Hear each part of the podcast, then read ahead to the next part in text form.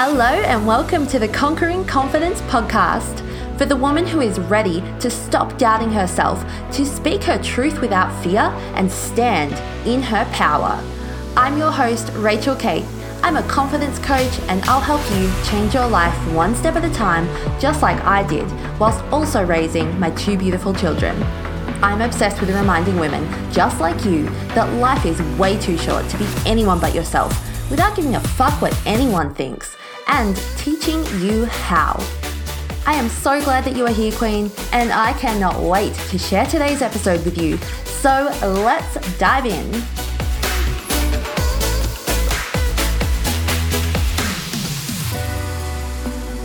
Hello, my gorgeous friend, and welcome back, you amazing, incredible, and capable woman. I hope that you're having the most wonderful day wherever you are in the world. Today is going to be a quickie episode. But before we do jump in, please go and check out episode one and two first if you have not already. This will set you up ready to listen to this episode right here.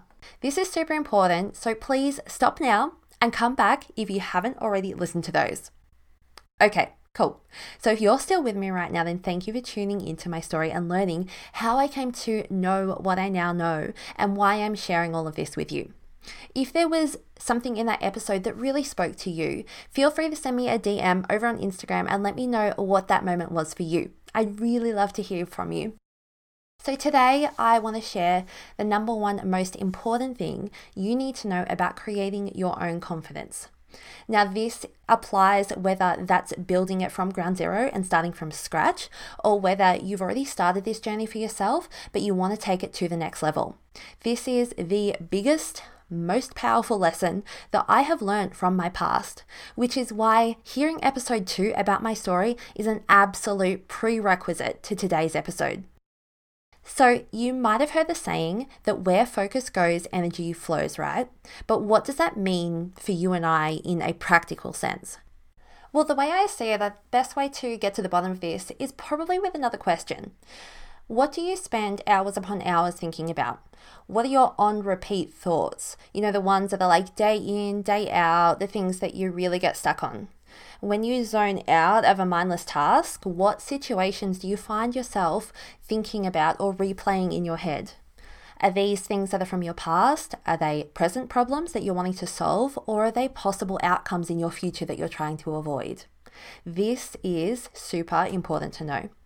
The tricky thing about all of this is the interesting thing, the thing that I find really interesting is that our brain actually can't tell the difference between what's actually happening in the present moment versus what's a visualized thought that we're having, basically, when we're imagining something. Have you ever noticed, for example, that when someone that you know jumps out at you and scares you, logically you know that they're not actually going to hurt you, but your body goes into flight mode and your adrenaline picks up and your heart starts pounding and you might even get the sweats if you're a bit of a sweaty person? The exact same chemical reaction is set off in your body whether you are actually getting chased by a lion versus whether you are imagining with detail that you are being chased by a lion. And this is really important to know. This is the core of what it means for energy to flow towards what you are focused on. And the thing is that it is 100% not biased. It does not give a shit whether what you are focusing on is positive and helpful to you or negative and hurting you. It will go wherever you are thinking. So, get really honest with yourself, are your thoughts predominantly dressed in worry and anxiety or curiosity and wonder.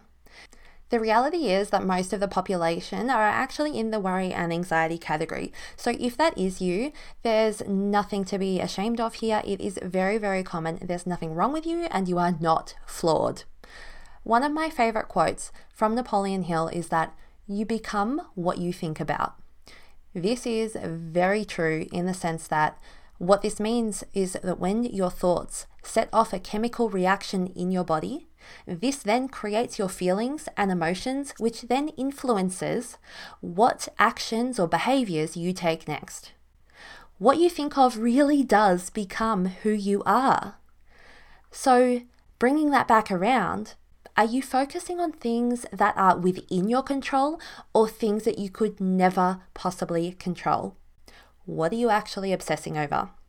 Is it things like the weather? Is it other people's reactions to things that you have done? Is it conversations from your past that you keep replaying in your head? Is it that friggin' wanker who cut you off in traffic on your way to work this morning? Are you trying to make someone else happy all the time or gain approval? Or is it things that you don't have in your life that you wish so badly that you did have? Or is it other people's fucking opinions of you? I need to let you know right now that all of these things are outside of your control. You can spend all your time giving these your energy, but the result will be a never ending cycle of stress. Why? Because you are never going to be able to control them no matter what you do or don't do. The truth is, you can't control them.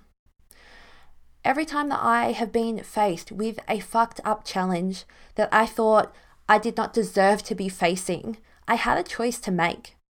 And I mean, I'm only human. Like, I had to allow myself to have a little bit of time to be like mad or upset or scream and rage or cry and whatever the feelings were about that thing. But then, then it was decision time. Because we always have two choices in life. You can either choose to rise up despite what's happened to you or wallow in what is happening to you or has happened to you. You have the freedom to choose.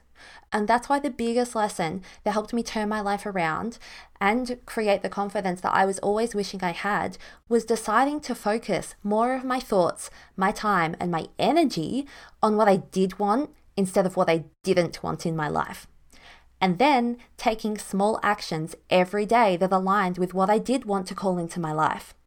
Over time, that starts influencing how we feel and it challenges our brain to find better solutions to whatever you're currently facing. It is probably the simplest hack ever that really changed my life and helped me start gaining some momentum like practical, real life momentum that I could see the results right in front of my eyes. Sometimes it's the smallest steps that can have the biggest impact and really shift things when we stick to them. So, I want to leave you with a challenge this week and start observing what you are thinking, especially in those moments when you go into autopilot mode or you go unconscious. Like, for example, when you're driving a car. Most of us have done that so many times that we don't even think about the fact that we are driving.